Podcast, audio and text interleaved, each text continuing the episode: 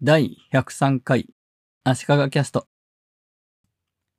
先日マンションの工事の関係で停電というわけではないんですが念のためにパソコンの電源を落としておいてくださいという時間帯が1時間半あったんですけどもその時に MacBook で仕事をしてもよかったんですがせっかくなので iPad プラス外付けのキーボードで文章を書く仕事をしました。で、慣れればキーボードを打って文章を書く仕事も iPad でもできるなぁと感じたんですが、そういうふうにパソコンでもできるし、パソコンでやった方が早いかもしれないけれど、iPad で作業するということにも慣れていこうと、使う機会を増やしていきたいと考えています。で、まず最近ポッドキャストの収録を iPad で行っています。いつもはだいたい iMac で収録してるんですが、暑いと収録中にファンが回り出すんですね。そうすると、そのファンの音をマイクが拾ってしまうので、よろしくないと。なので iPad で収録すると iPad はすごく熱くなるんですけども、うるさくはならないと。マイクは手話のモーティブ MV5 というのを使ってるんですが、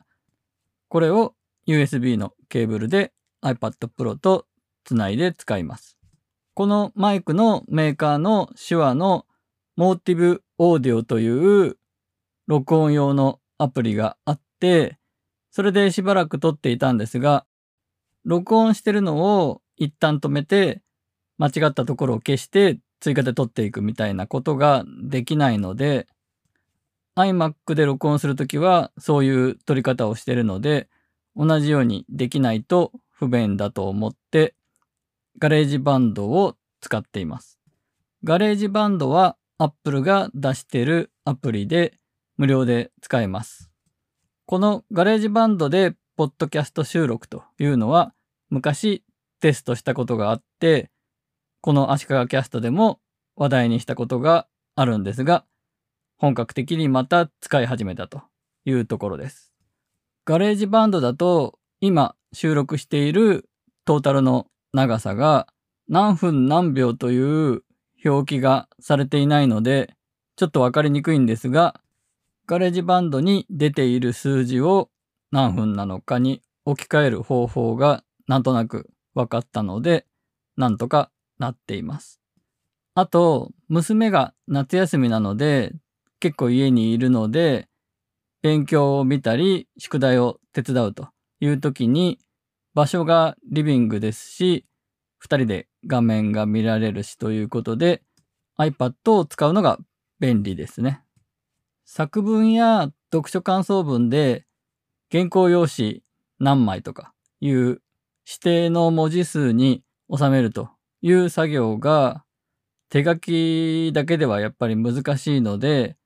最終的にテキスト化して文字数を調整したりしました。あまりこういうのでデジタルに頼らない方がいいという声もあると思いますが、やっぱり最終的な文字数の調整やブラッシュアップしていく、まあ構成していく作業というのはデジタルでやった方が断然便利ですし、クオリティを上げるためにデジタルという道具を使うというのは悪いことではないと思うので、最後のところだけデジタルを使わせてもらっています。娘に普通に文字入力させると楽させすぎだなと思って手書きキーボードを使って手書きで文字を入力させました。漢字とかもちゃんと書いてねということですね。ただ、向こうもデジタルネイティブ世代だけあって、雑に書いても認識されると分かってるので、雑に漢字を書いてて、もっと丁寧に書けようみたいな、そんなやり取りをしながら入力させました。そして原稿用紙にテキストを流し込めるようなアプリを探して、縦式というアプリを使って原稿用紙何枚というのにテキストが収まるように調整しました。私の仕事部屋にはエアコンがなくて、リビングにはあるので、娘の勉強を見るという以外にも、ちょくちょく涼しいリビングに行って iPad で情報収集したりとかしています。ということで、エアコンの効いたリビングでも仕事ができるというのも、どこでも仕事ができるという iPad の良さなんでしょうという話でした。